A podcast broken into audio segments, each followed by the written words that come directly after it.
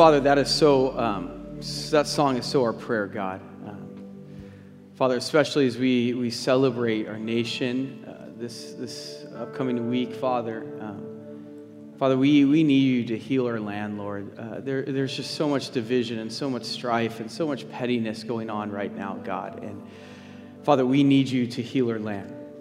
And the God, uh, I believe the way it's going to happen is when we, the church, uh, just continue to live out what you have called us to do, God. And that we give a vision for Jesus Christ and who he is and the change that he makes in our lives, Lord. And when we do that, I, I believe people are attracted to that, Father. And so, God, uh, I do, I pray for revival in our land. God, I pray that many would come to know you, Father. And I pray, God, that you, that you would do that. You would bring that about through men and women who are just dedicated to, to praising you, to glorifying you and to uh, just being who you have called us to be. And so, Father, we, uh, we just thank you for this time of worship. And God, we now thank you for this time where we can look at your word and see who you have called us to be, see who you have made us to be, and that you would help us to live this out. And so we love you, Father. We thank you. And we ask this in your Son's name. Amen. Well, it's great to see all of you. If uh, you can go ahead and do me a favor and turn with me to Luke chapter 12. Luke chapter 12 is where we're going to be today. Uh, my name is Chris Ward. I'm one of the pastors on staff here. And as Jen said, we are continuing this series uh, that we started last week that's all about problems, problems that we all face. And uh, I do want to reiterate what Jay, uh, Jen said. You know, we have. Uh, so many amazing resources here to support you. Uh, we, we had some great stories come out of last week, but but we know that there are some people who came forward for healing and didn't receive that, and you still want prayer and you still want support, and we want to do that. And so, in addition to what Jen talked about, just so you know, uh, we also have a prayer meeting once a month. It's held usually the first Tuesday of every month from 7 to 8:30 p.m. It's held in the building four, the Roadhouse, where our junior high school usually meets on Sunday mornings. Uh, it's not going to be held this Tuesday because of the 4th of July, but we're holding it next Tuesday, July 11th. Our next gen pastor, John Irving, will be leading that. And so if you want to come pray, if you want to come receive prayer, but we would just love for you to be able to come to that as well. But we do want to come around side you, and we do want to support you how we can. So, Luke chapter 12 is where we are today. Uh, I'm going to pick it up here in verse 22 of this passage, and I'm going to read it through its entirety, and then we'll do another little prayer, and then we'll see what, what God has for us. Luke chapter 12, starting in verse 22. This is what Jesus says It says, Then Jesus said to his disciples, Therefore I tell you, do not worry about your life, what you will eat, or about your body, what you will wear. For life is more than food, and the body more than clothes. Consider the ravens. They do not sow or reap, they have no storeroom or barn, and yet God feeds them. And how much more valuable you are than birds. Who of you, by worrying, can add a single hour to your life? Since you cannot do this very little thing, why do you worry about the rest? Verse 27 Consider how the wildflowers grow. They do not labor or spin. Yet I tell you, not even Solomon in all his splendor was dressed like one of these. If this is how God clothes the grass of the field, which is here today and tomorrow is thrown into the fire, how much more will he clothe you, you of little faith? And do not set your heart on what you will eat or drink. Do not worry about it, for the pagan world runs after all such things, and your Father knows that you need them. But seek his kingdom, and these things will be given to you as well. And do not be afraid, little flock, for your Father has been pleased to give you the kingdom. So sell your possessions and give to the poor. Provide purses for yourselves that will not wear out, a treasure in heaven that will never fail, where no thief comes near and no moth destroys. For where your treasure is, your heart will be also. Let's do a brief prayer. Father, this is, uh, this is your word, God, and your word is, is living and active. And so, Father, my responsibility here this morning is just not to get in the way of that. God, to allow your living word to, uh, to, to, to, to, proclaim itself, God. And, and, as a result of that, Lord, that we would be changed. And so, Father, I pray that, that my words would be yours here today. I pray that your Holy Spirit would take what I say, Father, what I hope you say, and, and apply it to our hearts, Lord, and, and we would live differently as a result of that. And we ask this in your Son's name. Amen. As I said, we are continuing the series we started last week called Problems, which is, uh, again, about the, the major problems we know that are represented right now in our church. And ultimately, as I said last week, this series is not about problems, this series is about solutions. It's the solutions that Jesus himself gave to these problems.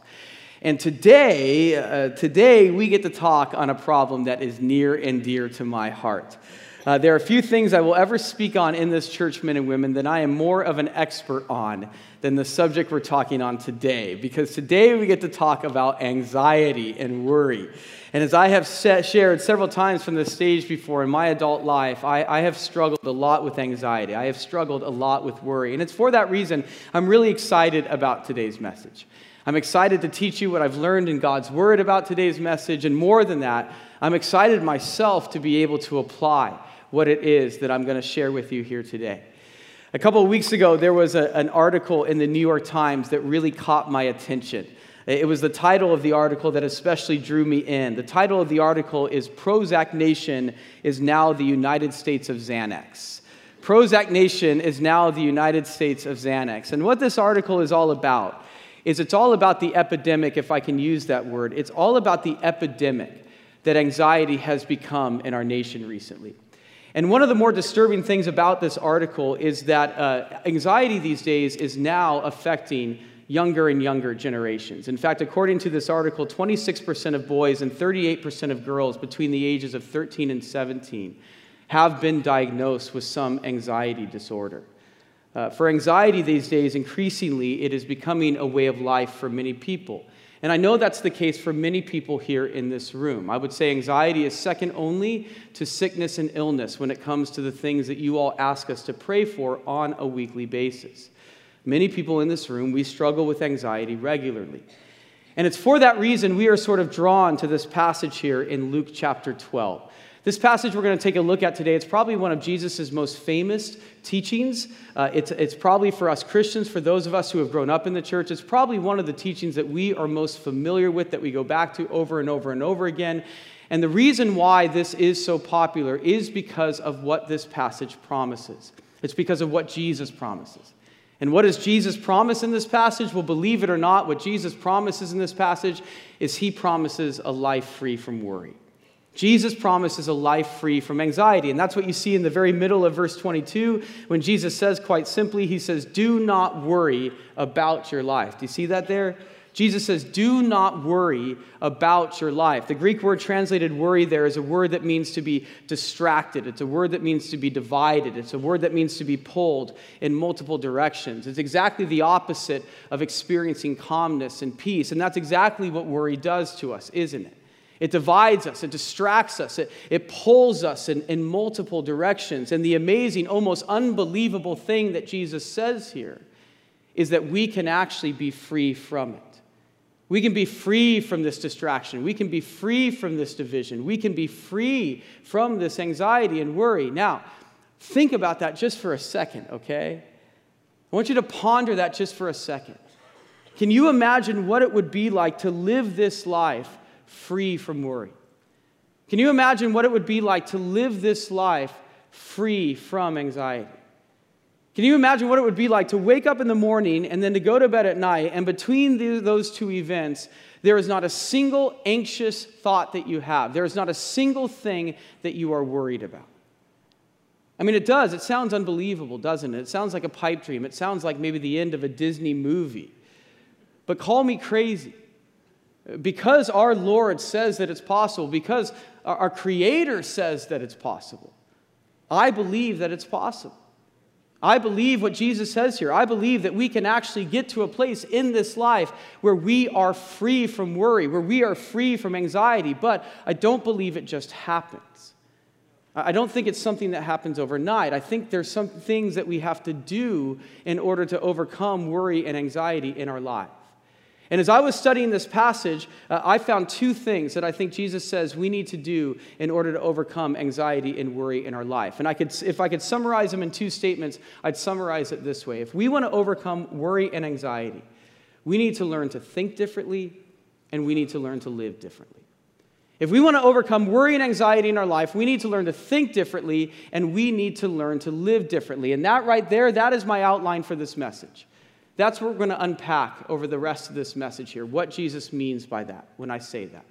So let's begin with the first thing first. In order to overcome anxiety, the first thing that Jesus says is we need to learn to think differently.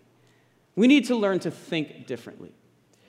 You know, as I've examined anxiety in my own life, uh, there's something interesting that I've noticed. Right now in my life, I would say that I am probably as, as settled, I am probably as stable as I have ever been in my adult life. And I mean that from, a, from an outside perspective, I mean that from a physical and a material perspective, okay? Financially, for example, my wife and I, we're doing fine. We have enough money to meet our expenses and then some, to save and, and to have a little bit of fun as well.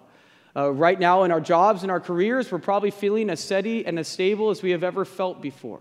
Uh, right now, there's some very positive things that are on the horizon for us. Obviously, our family is growing. Five months ago, we welcomed a, a new child into our lives, and we're beginning to get a sense of routine with that, and everybody's healthy in our family. And so, right now, I am feeling as, as settled and stable as I have probably ever felt in my adult life.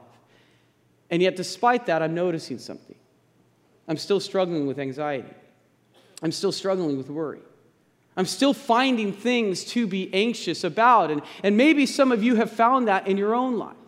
Maybe you played that game that many of us play before, which is, you know, once this thing happens, then I won't be worried anymore. Then I won't be anxious anymore. Once, once I get a little bit more income, once I get that raise, once I get that promotion, then things will settle down. Then I won't have to be worried. Or, or maybe once I feel more steady or stable in my job or in my career, once I feel more steady in my family, once I get married, once we have kids, once we stop having kids, once the kids are out of the infant stage, once the kids are out of the house and into college, once the kids are out of college and out of the house a second time, once all those things happen, then I'll be able to feel settled. Then I'll be able to feel stable, and then I won't have to worry anymore.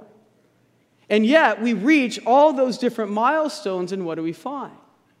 Anxiety's still there, worry's still there. We always seem to be able to find something to be worried about. Well, the Bible gives an explanation for that. And the explanation that the Bible gives for that is, is because, believe it or not, anxiety and worry has very little to do with our outside circumstances. Though anxiety and worry is often fixated on our outside circumstances, like job and money and that sort of thing, at its root, at its source, anxiety and worry has very little to do with our outside circumstances. What the Bible makes clear is that the source of our anxiety is really nothing out there. The source of our anxiety is in here. The source of our anxiety is our mind. If you ever want to do a really interesting study, and I'm serious, this is an interesting study. Read through Paul's letters in the New Testament. Paul wrote 13 books of our Bible. Read through those letters that Paul wrote. And I want you to make note of every single time that Paul talks about the mind, or every single time Paul talks about thinking or thoughts or something like that. And you'll see Paul talks about it a lot. And what you'll see as you begin to study these verses and pieces together is what you see that Paul tells us is that when sin entered into this world, when Adam and Eve rebelled against God and, and sin entered into this world, one of the biggest things that sin affected in our lives is sin affected our minds. It corrupted our minds, the Bible says. And as a result of that, as human beings, we are now prone, we are now predisposed to believe untrue things. We are now predisposed to believe lies lies about God, lies about ourselves, and lies about the world around us. And interestingly, the Bible makes it clear, Paul makes it clear, that coming to Christ does not immediately fix this. That's why Paul can say that the process of growing in the Christian life is a process of the renewing of the mind. It's unlearning these lies that we are prone to believe, and it's deciding instead to learn and embrace and believe the truth. Now, the reason I share that with you is because as I was studying this passage in Luke this past week, I observed something that I never observed before. And that is that as Jesus confronts anxiety in this passage, he doesn't say to us, well, the reason you're anxious is because your circumstances are not right. And if you could just get your circumstances to be a little bit better, pray to me to get your circumstances to be a little bit better, then everything will be okay. Then you won't be anxious anymore. Jesus doesn't say that. Instead, as Jesus attacks anxiety, you know where he goes? He goes to the mind. And what he really says in this passage, in the first part of this passage at least, is the reason we are anxious is because of these lies that we have been pr- prone to believe, these lies that we believe. And if we could somehow choose to think differently, if we could stop believing these lies and instead embrace the truth, we will go a long way to overcoming anxiety. Let me show you where I see that, okay? Pick it up with me in verse 24 of this passage. Look at what Jesus says in verse 24. Verse 24, he says this He says, Consider the ravens. Now stop right there. What's the first word of that verse? It's consider. What is the word consider? It's a thinking word, isn't it? In fact, the Greek word for consider has the word mind in it. So Jesus is going straight to the mind. He says, I want you to think about something. And what does he want us to think about? Continue on in this verse. Consider the ravens, Jesus says. They do not sow or reap, they have no storeroom or barn, and yet God feeds them. And how much more valuable you are than birds. Okay, so what is Jesus saying here? He's saying, I want you to think about the ravens. Now, understand in the Jewish faith, to the first century Jewish audience that Jesus is speaking to, ravens were considered to be unclean animals. And what that means is that no Jewish person would ever touch a raven or they would be unclean themselves. So basically, what that means is that Jewish people did not think very highly of ravens. They didn't like ravens. I am convinced that if Jesus were teaching this passage today, instead of ravens, he would say, consider the cockroaches or consider the sewer rats. Or if you want to stay with birds, he'd say, consider the pigeons. Okay? He, he'd talk about these birds that we don't really, these animals that we don't really care about. And what does Jesus want us to consider about them? Well, what Jesus is saying in this passage is listen, you don't really care about these animals. You don't go out of the way to feed them. You don't go out of your way to ensure their survival. We, we, probably wouldn't be all that upset if some of these animals became extinct. And yet, despite the fact that we don't care about them, have you noticed that they always have something to eat? And if you notice that they always have something to eat, even though you've never seen a cockroach plant a, a seed before, have you? You've never, never seen a, a sewer rat store something in a refrigerator, have you? They're not concerned about their long term needs. They only live day to day. And yet, even though they only live day to day, they always seem to have enough to eat. Why? Jesus tells us in this verse, He says, because God feeds them. Because God feeds them. You see, these animals that you don't care about, God cares about. And so He makes sure that they have enough to live. Jesus says something very similar about flowers in verse 27. He says, Consider how the wildflowers grow, or probably the more famous way to put it is, Consider the lilies of the field. And what is, the point is Jesus making about the flowers? Well, he says this essentially. He says, Have you ever seen a flower shop in Jo-Ann's Fabrics? No. Have you ever seen a flower sit down at a sewing machine and begin knitting something? No. And yet, flowers are dressed beautifully, aren't they? Why are they dressed beautifully? Jesus says in verse 28 because God clothes them, God dresses them. And with both the ravens and the flowers, Jesus is making the exact same point. We human beings, men and women, we are the crowning achievement of God's creation. We are the part of God's creation that God loves the most. We are the part of God's creation that God is the, the most proud of, okay?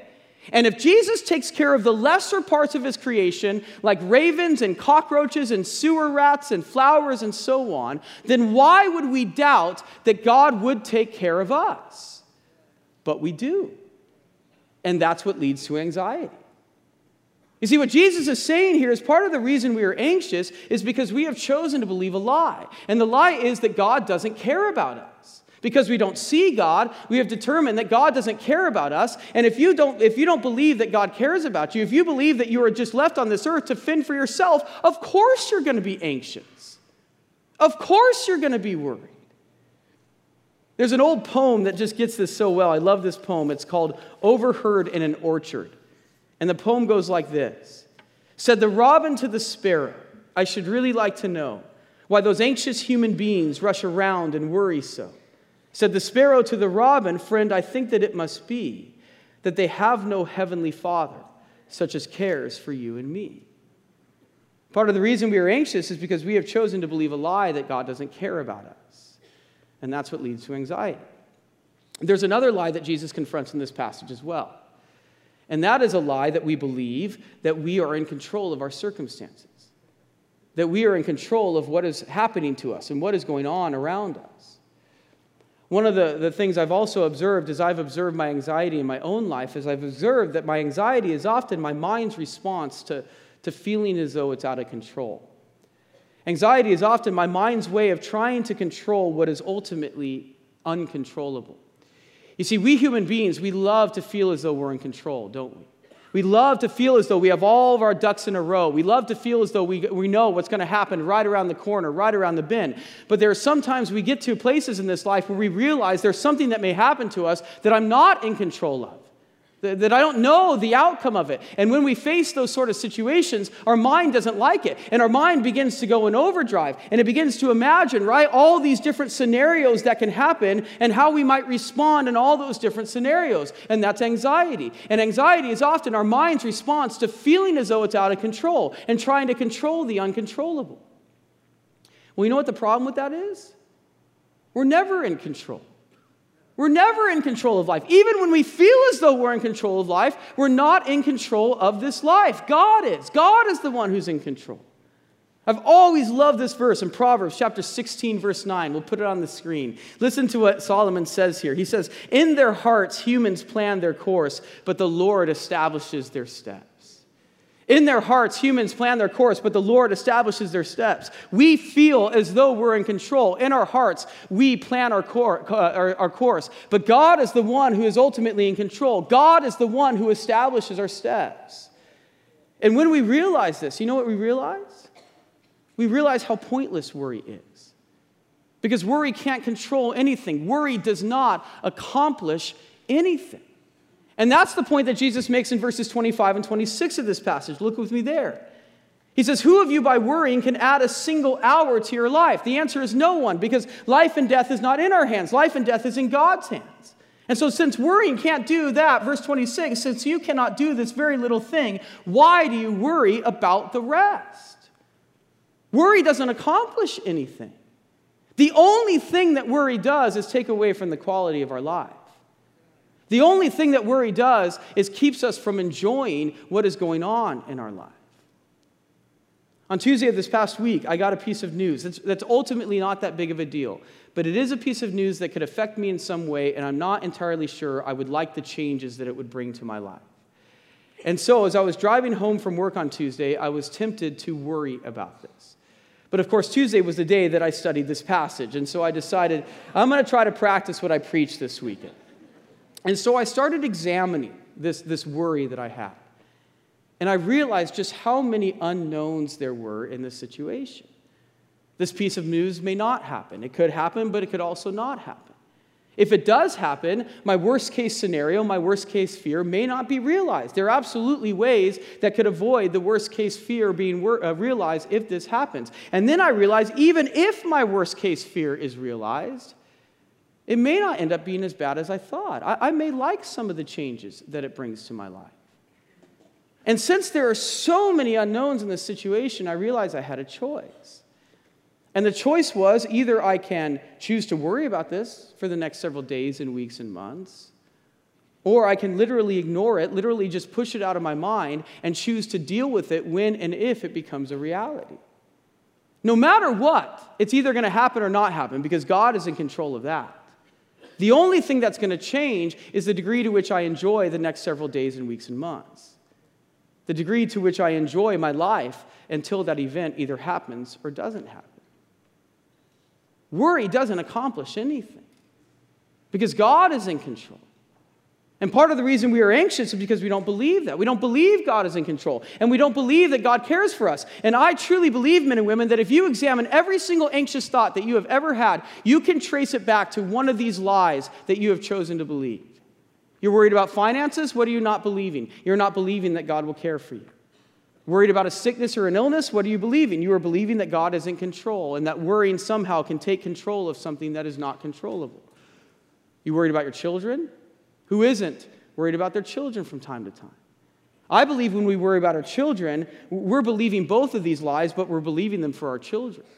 We're believing that God doesn't care about our kids, and we're believing that God doesn't have a plan in our kids' lives. You know, God loves our children. God loves our children even more than we love our children. And God has a plan for them. And the plan for our children is if they're not a Christian, God's plan for our children is to get them to be a Christian. If they are a Christian, God's plan for our children is to mature and grow them in the Christian life. And God is so committed to this plan that He will do whatever it takes to make sure it happens, even if our children have to hit rock bottom. I have heard from parents before that sometimes the best thing that happened to their kids is they hit rock bottom because that's what led them to Christ. And God is committed to that plan. Why? Because He cares for our children. And when you realize this, guess what happens? Anxiety begins to disappear. Now, listen, it's not easy. Okay, this, this learning to think differently, it's not easy. It's hard work. It takes discipline. In fact, I think anxiety is actually conquered one thought at a time. Paul in 2 Corinthians 10, chapter 5, Paul says this. He says that we are to take every thought captive to make it obedient to Christ. We are to take every thought captive to make it obedient to Christ. And I think that's how we conquer anxiety. Every single time we have an anxious thought, we have to stop it right in its tracks. And we have to examine it. And we have to say, what lie am I believing that is causing this anxious thought? And once we realize that lie, we have to expel it. We can't dwell on that lie anymore. And instead, we have to replace it with the truth, and we have to dwell on the truth. And if you've never done this before, it's hard. It's like training a muscle. And you may have to do it at first, you may have to do it every minute, you may have to do it every 30 seconds, in fact. But over time, as you begin to do this over and over and over again, you know what you are doing? You are retraining your mind, you are renewing your mind. And you'll begin to see that anxiety starts to disappear. And let me just say this, and this may be a little bit controversial in this church, and I may get some emails on it, but that's okay, I'm used to it. some of us in this room, some of us may need some outside help in order to do this. Some of us may need some outside help in order to stop dwelling on these negative, untrue things and to start dwelling on the truth. And what I mean by that is that some of us may need to seek the help of a professional Christian counselor. Or some of us may even need to seek the help of medicine. You know, one of the things that is changing in the church, and I'm very grateful for it, is that for years there used to be a very big stigma when it came to the area of mental health and that's changing, but I still am noticing that there is some sort of a stigma, especially when it comes to the area of taking medicine to help us in some of these things. And I've never understood that. Because listen, the Bible absolutely supports medicine. Uh, Paul says to Timothy in 1 Timothy chapter 5, he says, essentially, take a little medicine for your stomach. He says wine, but wine was believed to have medicinal qualities back then. So he says, take a little bit of medicine for your stomach. So the Bible absolutely supports medicine, and many of us in this room would have no religious objections. We may have objections for other reasons, but we would have no religious objections to taking medicine for our kidney or for our heart or for our stomach if it's not working properly. Well, listen, the brain is the most complex organ in the body. Now, of course, it's the brain who tells us that he's the most complex organ in the body, so there may be a little bit of hubris involved in this, but I happen to believe him, okay? The brain is the most complex organ in the body, and sometimes the brain doesn't work the way it's supposed to. Sometimes it doesn't produce the chemicals it's supposed to in the same way that other organs in our body don't. And there have been some medicines that have developed to help us with that. And I don't see any religious reason uh, that, that we shouldn't explore those if, if that's what we need. I mean, I've shared with you a couple of years ago, I was experiencing panic attacks as I started teaching here on stage. And so I tried everything that we Christians try. I've tried to pray. I tried to pray against Satan. I tried to practice different techniques and thinking the correct way and breathing techniques and everything else, and I was still experiencing panic attacks. So I went to a doctor. He prescribed me medicine. Now, every time before I stand on the stage, I take some medicine honestly, I don't know if I would be able to do this if I didn't have that. I realize some of you may think that's a good thing, but I don't, and my family doesn't, because I need this. and so I have no religious objection to not do that. Now, I hope someday I don't have to do that, but I know today is not the day. And I have no problem doing that. And so I say all this to say this is a decision that you need to make between your family, between your doctor, between God, most importantly. But no matter what, we have to change our thinking. If we want to overcome anxiety, we have to change our thinking. But that's not the only thing we have to do. There's something else we have to do as well. And that is that we have to choose to, to live differently. We have to learn to live differently. There's an interesting little point that Jesus is making a couple of times in this passage that, at least initially, may seem a little out of place, but, but I think it will become clear. And the point that Jesus makes a couple of times in this passage is he wants to get across to us that life is more than the physical, that life is more than the material. Look with me at verse 23 of this passage. Jesus says, For life is more than food, and the body more than clothes. Jump down to verse 29 of this passage. Jesus says, Do not set your heart on what you will eat or drink. Do not worry about it. For the pagan world runs after all such things, and your Father knows that you need them. And what Jesus is saying here is listen, life is more than physical, life is more than the material. Uh, several years ago, I went to a housewarming party of a close friend of mine. And this house that he and his wife bought, it was one of those beautiful, gorgeous old homes in Pasadena, right near the Rose Bowl, multi million dollar home. And as I was at this housewarming party, my friend came up to me and he said, Pretty nice, huh? And he was referring to the house. And I said, Yes, your house is beautiful. It's gorgeous. And he said this He said, That's what life is all about, isn't it? And I said, What? and he said, Having a big house, that's what life is all about, isn't it? And I said, Well, you know, I'm not sure that's what life is all about, you know. And then he said to me this, and he was as sincere and serious as you can get. He said, Well, then what is life all about? He didn't know. He's not a Christian, obviously. He didn't know. And that was such a moment of realization for me. And the moment of realization for me was that for those who don't have God, for those who don't believe in God, life is just about the physical, life is just about the material. And I don't know about for you, but for me, sometimes it's hard to live in this world and to not get caught up in all of that. To not start to believe that life is just about the physical and the material, and then to get caught up in the same game that the rest of the world plays, which is about more and bigger and better and so on. But if we get caught up in that game, there's a side effect with that game that we don't often realize. And the side effect of that game is anxiety. Why? Because the more that you have in this life, the more that you have to be anxious about.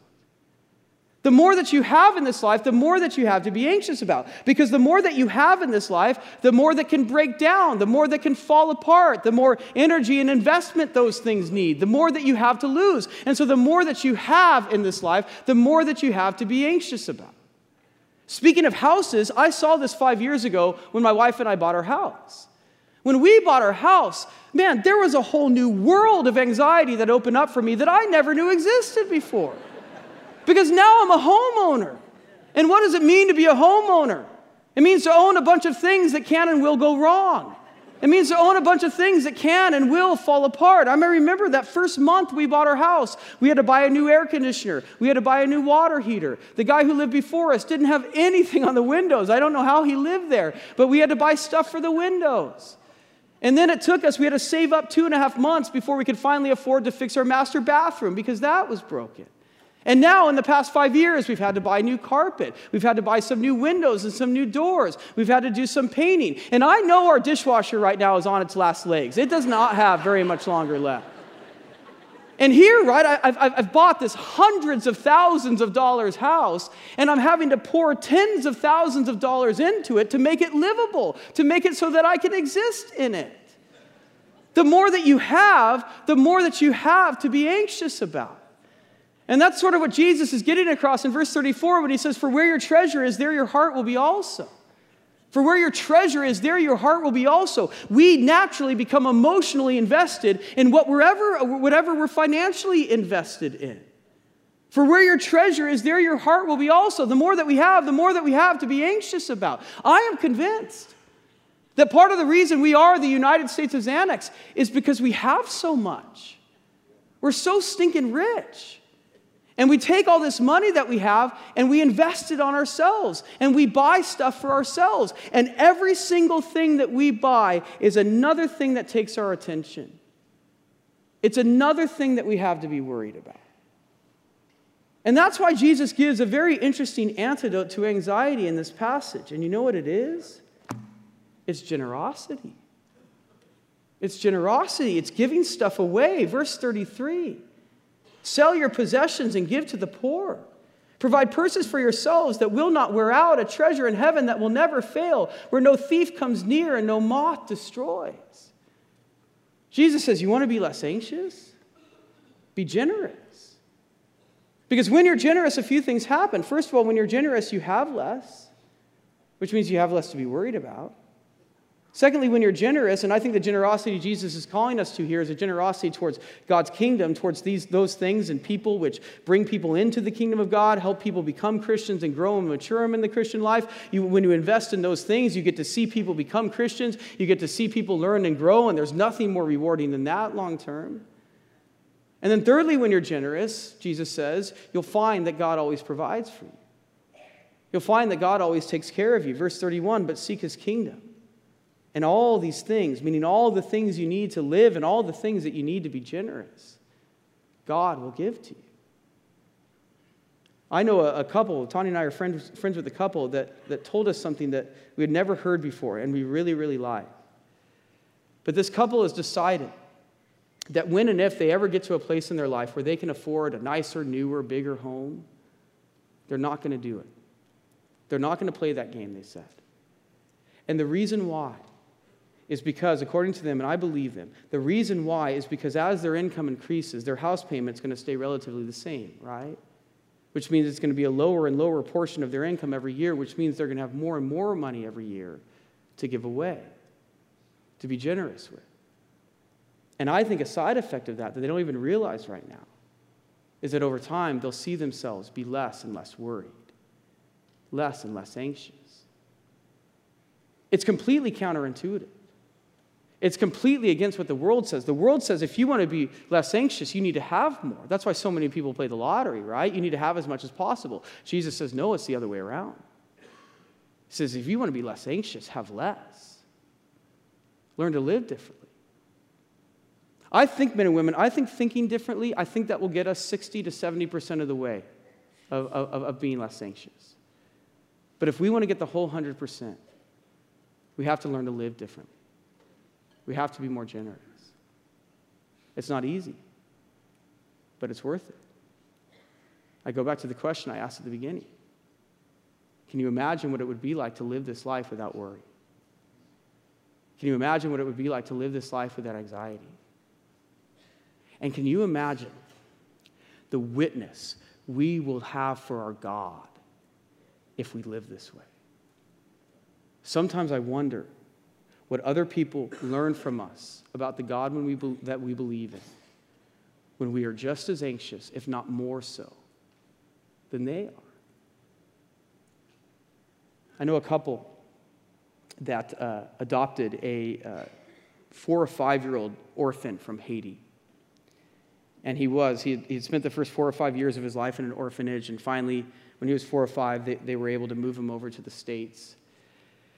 And the first couple of nights after he lived in their house, they noticed something very interesting was happening. They noticed that food was beginning to disappear from their pantry. And so they did a search and, and, and, they looked under their newly adopted son's bed, and, and, and that's where they found it. And they found that he had been taking food and he had been hiding it under his bed. And the reason why is because in the orphanage that he grew up in, he didn't have loving parents to take care of him. And he learned from a very young age that if you wanted to survive, you had to fend for yourself. And that meant whenever you came across food, you had to take it. And the saddest part of the story to me is no matter how many times his parents tried to convince him, you don't have to do that anymore. We're going to take care of you. It took him a full year or two to stop hiding food under his bed because he couldn't believe it. He could not believe that he had loving parents now who were going to take care of him. And that story is really sad. You know, I can't imagine looking under the, the bed of my son Lucas and seeing that Lucas has been hoarding food because he's afraid uh, as to whether or not his mom and dad is going to take care of him. I mean, how sad would that make you? And I wonder, I wonder if that's how God feels when he sees us worry. If when we worry, he looks at us and he says, Chris, Chris, Chris, Chris, why don't you believe that I'm going to take care of you? Why don't you believe that I have a plan for you? Chris, haven't I proven myself over the, the, the, first 35 years of your life? Why do you doubt that I'm going to take you all the way? It is not without reason. It's not without reason that one of the number one images that God gives us in the Bible for our relationship with Him is the image of a father with his children. God's saying something by that. He's saying, in the same way that you parents love and protect and care for your children, I love and protect and care for you. So, when are we going to start living that way? I said it at the beginning. I, I believe if Jesus says it, we can do it. I believe that Jesus says we can live without anxiety. And so I believe that we can do it. But it doesn't just happen, it takes taking Jesus at his word. I'm tired of my anxiety. I'm tired of my worry. Aren't you? I've decided that I want to start doing this. I want to start taking Jesus at his word. And I want to experience the freedom that comes with knowing that I am a child of the Most High God. And maybe this week some of you would want to join me. Said the robin to the sparrow, I should really like to know why those anxious human beings rush around and worry so.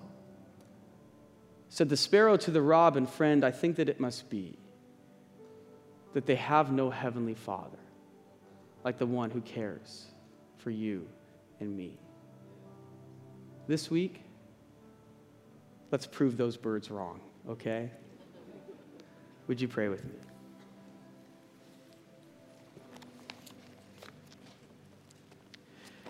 Father God, uh, if, if, if a philosopher said it, I wouldn't believe it. If a motivational speaker said it, I wouldn't believe it. If, if even a very highly respected mentor said it, I wouldn't believe it. But God, uh, you said it. You who knit us together in, in our mother's womb said it. That we can live this life free from anxiety. And so I believe it. God, I, I, don't think it happens overnight. Not that you aren't capable of that. You can, and maybe you do that with some people. But Father, I, I believe that it's a journey that uh, for some of us in this room, it may take a lifetime. But it's a journey of thought by thought, recognizing the lie and choosing to expel it and not believe it and embrace it instead, the truth. So, God, I, I pray that you would teach us and show us how to do that, God. And I pray, God, that we would learn to help ourselves out in that by being generous, giving more away, so that we ultimately have less to be anxious about, Father. That we would help ourselves out in learning to live differently. And God, above all, I, I just hope that you would help us to realize that we are your children, that you are our God, that you care for us, that you love us, that you have a plan for us, Lord. And that we would experience the freedom that comes along with that. Thank you so much, God, for your truth. And God, I pray that we would allow that truth now to transform us. Father, we love you. And Father, we thank you. And we ask all this in your Son's name. Amen.